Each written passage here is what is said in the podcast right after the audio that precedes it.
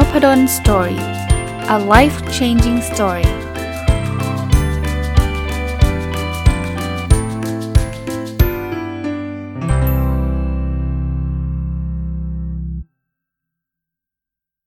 สวัสดีครับยินดีต้อนรับเข้าสู่ Nopadon Story Podcast นะครับก็วันนี้วันศุกร์นะครับยินดีต้อนรับเข้าสู่รายการ เอ็ม บี เอ Weekly นะตามที่เคยสัญญาไว้นะครับว่าถ้านับนับตั้งแต่นี้เนาะจริงๆรายการ เอ็ม บี เอ Weekly นี่ก็จัดเกินกว่าครึ่งปีละเราเริ่มจัดตั้งแต่ต้นปีนะครับแล้วก็พูดเรื่องราวเกี่ยวกับการเรียนการสอน เอ็ม บี เอ ซะส่วนใหญ่นะแต่ว่าตอนนี้อยากจะมามามาพูดถึงเรื่องเกี่ยวข้องกับเนื้อหาที่นักศึกษา เอ็ม บี เอ ได้เรียนกันนะครับผมเลยไปหยิบหนังสือเล่มหนึ่งมานะครับชื่อ The Visual เอ็ม บี เอ นะครับเขียนโดยคุณเจสันแบรอนนะเป็นหนังสือที่เป็น bestseller นะครับเป็น Wall Street Journal bestseller เลยนะเขาเขาเป็นนักศึกษา เอ็ม บี เอ เป็นศิษย์เก่า เอ็ม บี เอ แล้วกันนะครับซึ่งพอเขาเรียนจบปุ๊บเนี่ยเขาก็คล้ายๆเอาช็อตโน้ตเขามาเอามาทำเป็นเล่มเพราะเขาเป็นคนที่จดช็อตโน้ตแล้วมีคนมีคนชื่นชมนะเพราะว่าเขาวาดรูปแล้วมันอ่านง่ายนะครับผมก็เลยเอ่อเอาเอาเนื้อหาในหนังสือเล่มนี้เนี่ยมาเล่าให้ฟังดีกว่าเผื่อเป็นประโยชน์สำหรับคนทำธุรกิจหรือว่าคนที่ไม่มีโอกาสเรียน เอ็ม บี เอ หรือแม้กระทั่งคนที่เรียน เอ็ม บี เอ มาแล้วเนี่ยอาจจะเป็นการรีแคปตัวผมผมก็เรียน เอ็ม บี เอ มาแล้วนะเมื่อยี่สิบกว่าปีที่แล้วนะก็ส่วนตัวก็ก็จริงๆอยู่ในวงการอยู่เป็นอาจารย์ผู้สอนยังยังมาเป็นอาจารย์ที่ฟังนักศึกษาpresent business plan อะไรอย่างเงี้ยยังยังยังอยู่ในวงการเนี่ยแต่ว่าหลายๆเรื่องเนี่ยก็อาจจะลืมไปบ้างอะไรไปบ้างเนี่ยอ่านหนังสือเล่มนี้เราได้ประโยชน์ก็เลยเอามาเล่านะครับเพราะนั้นตั้งแต่สัปดาห์นี้ก็จะทยอยเล่านะครับคงไม่ได้เล่าทีเดียวครบทั้งเล่มอ่ะเพราะว่ามันมีรายละเอียดค่อนข้างเยอะนะครับแล้วต้องบอกไว้นิดนึงนะครับว่า เอ็ม บี เอ ก็ไม่ได้มีเฉพาะเรื่องพวกนี้คือคือแต่ละเรื่องเนี่ยเขาก็จัดมาตามตามหมวดหมู่ที่เขาเอ่อเขาคิดว่ามันน่าจะอยู่รวมกันไม่ได้แปลว่าหมวดหมู่นี้จะต้องเป็นวิชาหนึ่งวิชาเท่านั้นมันอาจจะ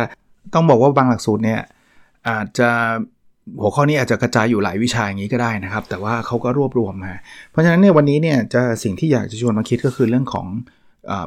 วิชา leadership leadership ก็คือภาวะผู้นำนะครับคนที่เรียน เอ็ม บี เอ เนี่ยส่วนใหญ่นะ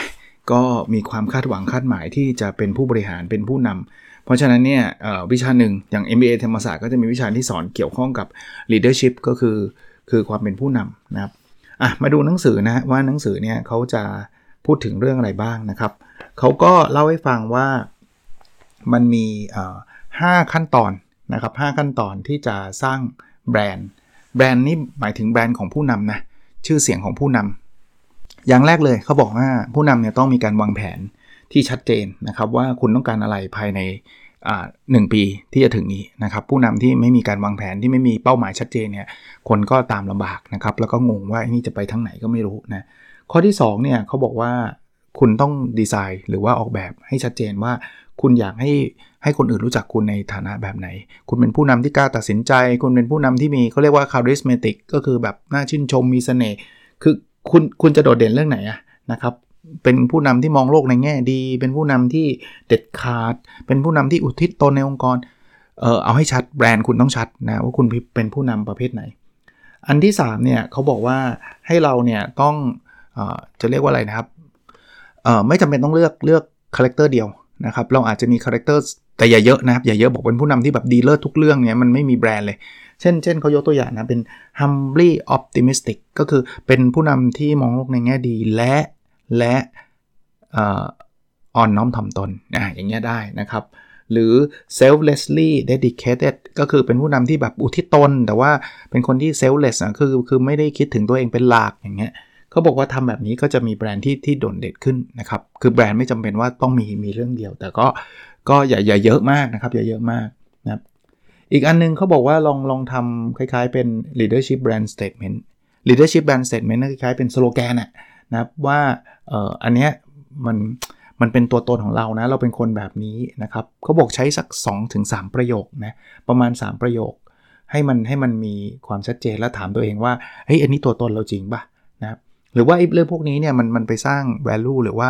สร้างคุณค่าให้กับเอ่อคนอื่นยังไงนะครับคนอื่นอาจจะเป็นลูกค้าอาจจะเป็นพนักงานอาจจะเป็นอะไรต่างๆนะครับ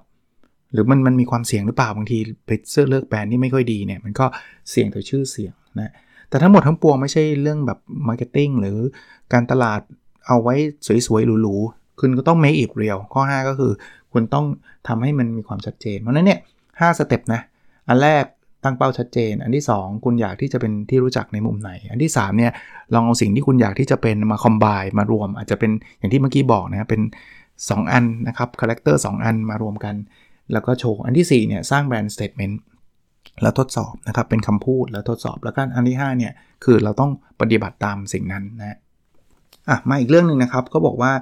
ผู้นำเนี่ยถ้าสังเกตนะเป็นผู้นำที่ประสบความสำเร็จหรือเป็นผู้นำที่มีเสน่ห์เนี่ยเขาจะมีสิ่งที่เรียกว่า first impression first impression ก็คือมีความประทับใจในตอนแรกที่ดีคือคือเห็นแล้วแบบอยากอยากคุยด้วยเห็นแล้วอยากทำงานด้วยเลยอะไรเงี้ยเขาก็มีวิธีการทั้งหมดเจ็ดวิธีที่แบบเราจะสามารถสร้างความประทับใจในฐานะผู้นำให้กับคนอื่นที่เราเห็นภายในระยะเวลาสั้นเพราะความประทับใจนี่มันเกิดขึ้นได้ครั้งแรกครั้งเดียวนะ first impression เนี่ย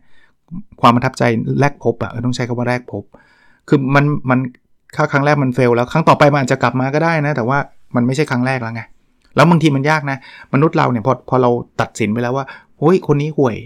โอกาสที่คุณจะมาคิดใหม่ว่าคนนี้เก่งอ่ะใช้เวลาละเพราะนั้นครั้งแรกเนี่ยสำคัญ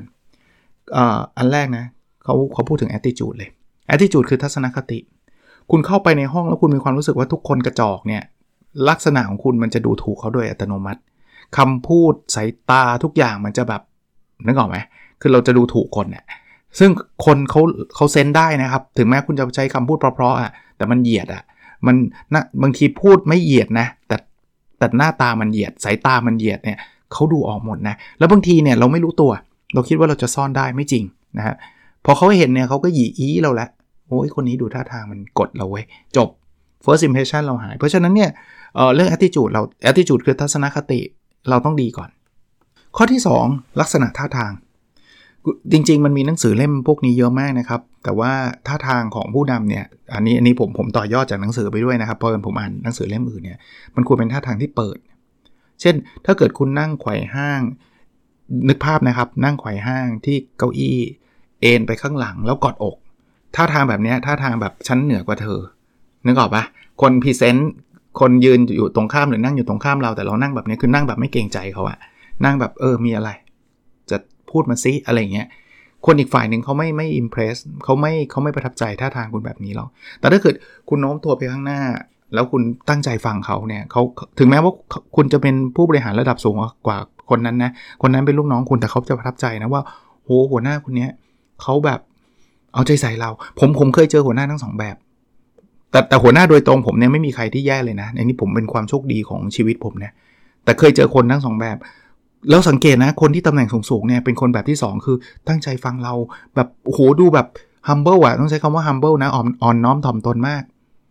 มาแบบโอ้โหแบบคุยแล้วคุยอีกคุยกับเราดีๆแต่ไอ้คนที่มันไม่ค่อยมีอะไรเยอะอ่ะส่วนใหญ่จะแบบท่าเยอะอ่ะเคยเจอเหมือนกันคือลีลาเพียบนะพวกนี้ก็ก็เราจะไม่ประทับใจตั้งแต่แรกนะครับเพราะนั้นเนี่ยบางทีเราต้องระวังเรื่องท่าทางของเราด้วยอันที่สามนะง่ายที่สุดคือยิ้มพยายามยิ้มให้บ่อยฮะนี่วันนี้นะผมไปเปิดคอร์สนะแล้วผมถามนักศึกษาบอกว่าเออ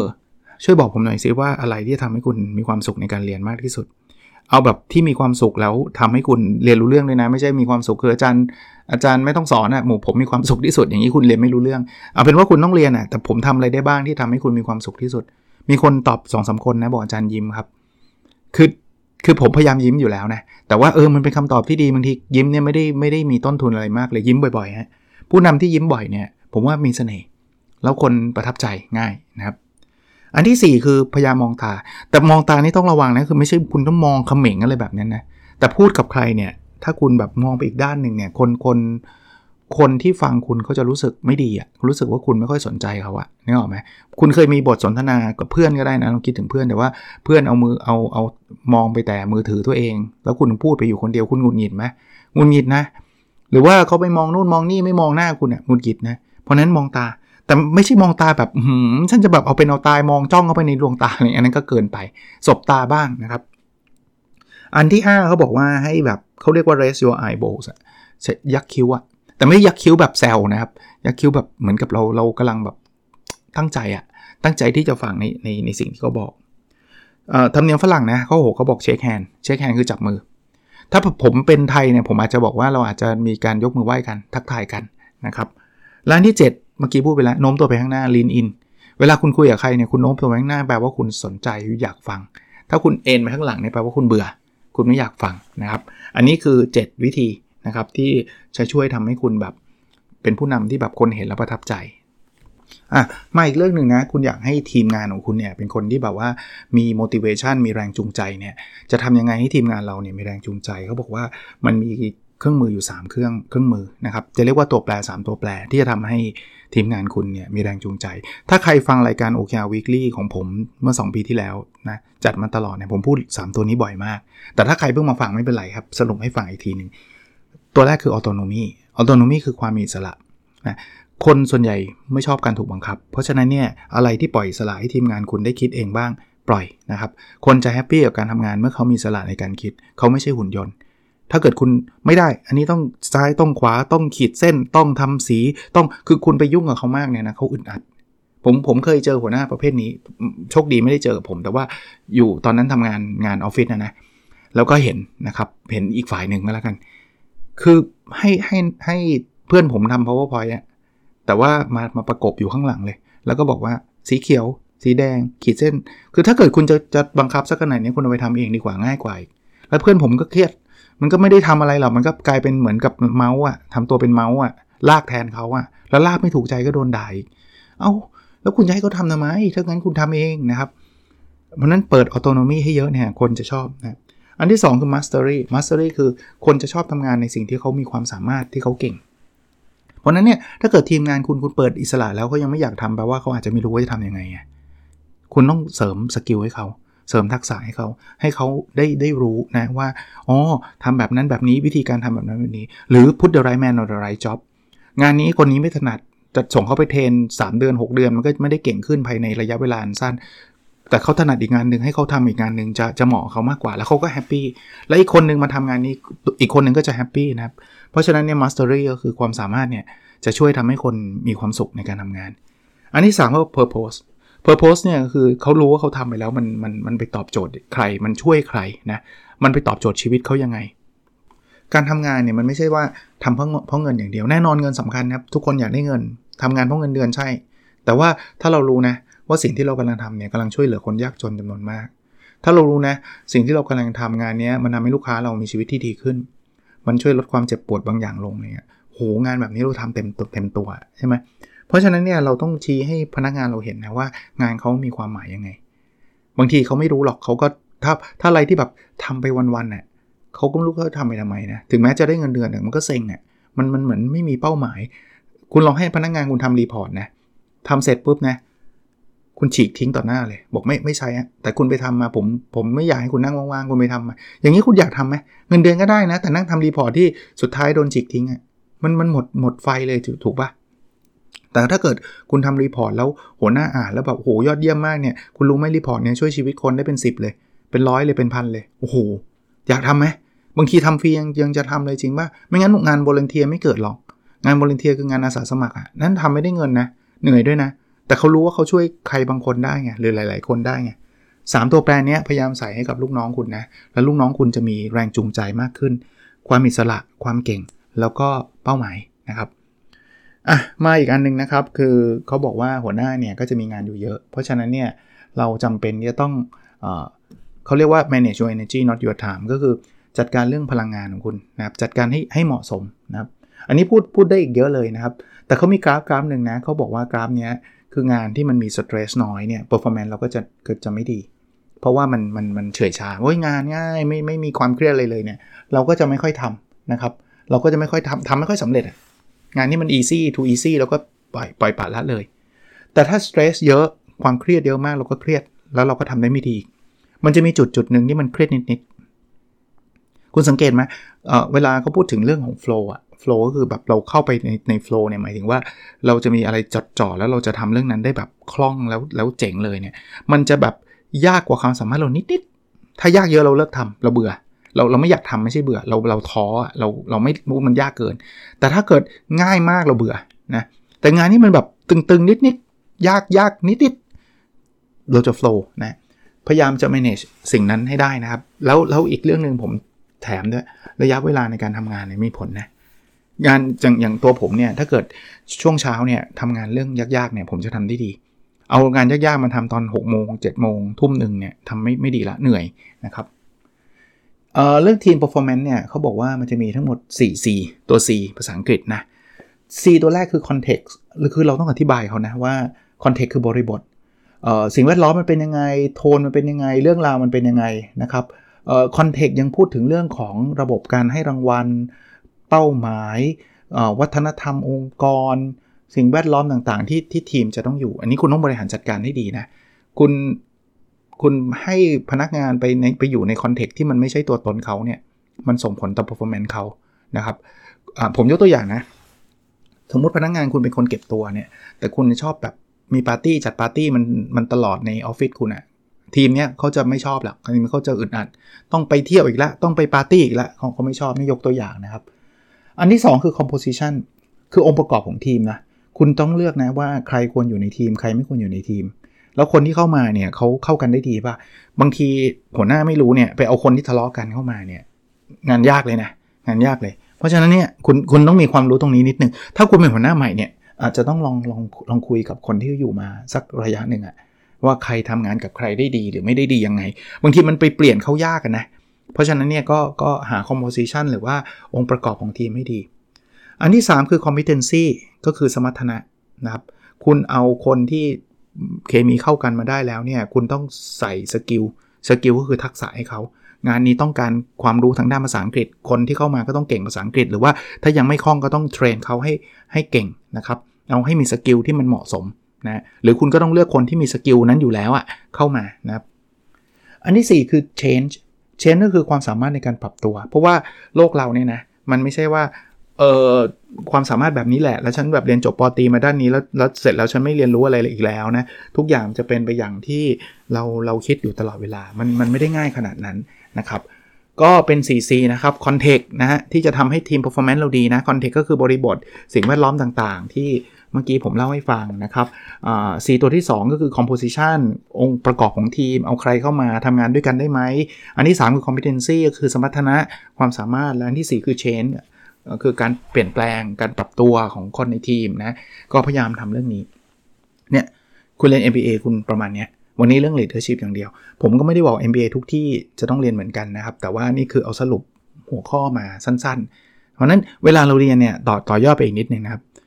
คุณก็มีเป้าหมายแล้วคุณจะไปใช้ที่ทำงานคุณเนี่ยคุณก็จดไว้เลยนอกจากเรียนเพื่อเกรดแล้วซึ่งซึ่งผมก็ไม่ไม่ไม่แนะนำนะว่าจะมาเอาเกรดไม่รู้เอาเกรดไปทำไมอ่ะเอาความรู้ดีกว่านะครับหรือใครจะอยากเป็นผู้ประกอบการนะคุณยังไม่ได้เป็นหัวหน้าคนหรอกแต่พอเป็นผู้ประกอบการคุณก็ต้องเป็นหัวหน้าหลายคนเนี่ยคุณจะได้เอาความรู้นี้เก็บไว้จดจดช็อตโน้ตไว้เรียนแล้วได้ประโยชน์เอาไปใช้งานจริงได้นะครับถ้าใครไม่ได้เรียนก็ฟังรายการนี้ครับเดี๋ยวเดี๋ยวจะแชร์ให้ให้เรื่อยๆหนังสือเล่มนี้ได้อีกหลายตอนเลยฮะมีหลายเรื่องนะครับมี Finance มี เอช อาร์ มี Operation มีอะไรหลายๆเรื่องซึ่งจะหยิบมาแชร์ในในแต่ละสัปดาห์นะครับก็จะได้เป็นประโยชน์ไม่งั้นเดี๋ยวท่านจะบอกโอ้เราไม่ได้เรียน เอ็ม บี เอ จะไปรู้ทำไมเรียน เอ็ม บี เอ เอ่อเขาสมัครเมื่อไหร่คุณสมบัติยังไงไม่รู้จะรู้ทำไมใช่ไหมก็ไม่ได้จะพูดอย่างนั้นอย่างเดียวนะครับจะพูดถึงเรื่องเรื่องราวที่เป็นประโยชน์กับหลายๆท่านด้วยนะครับถึงแม้ท่านจะไม่เรียนก็ตามนะโอเคครับแล้วเราพบกันในสดถัดไปนะครับสวัสดีครับ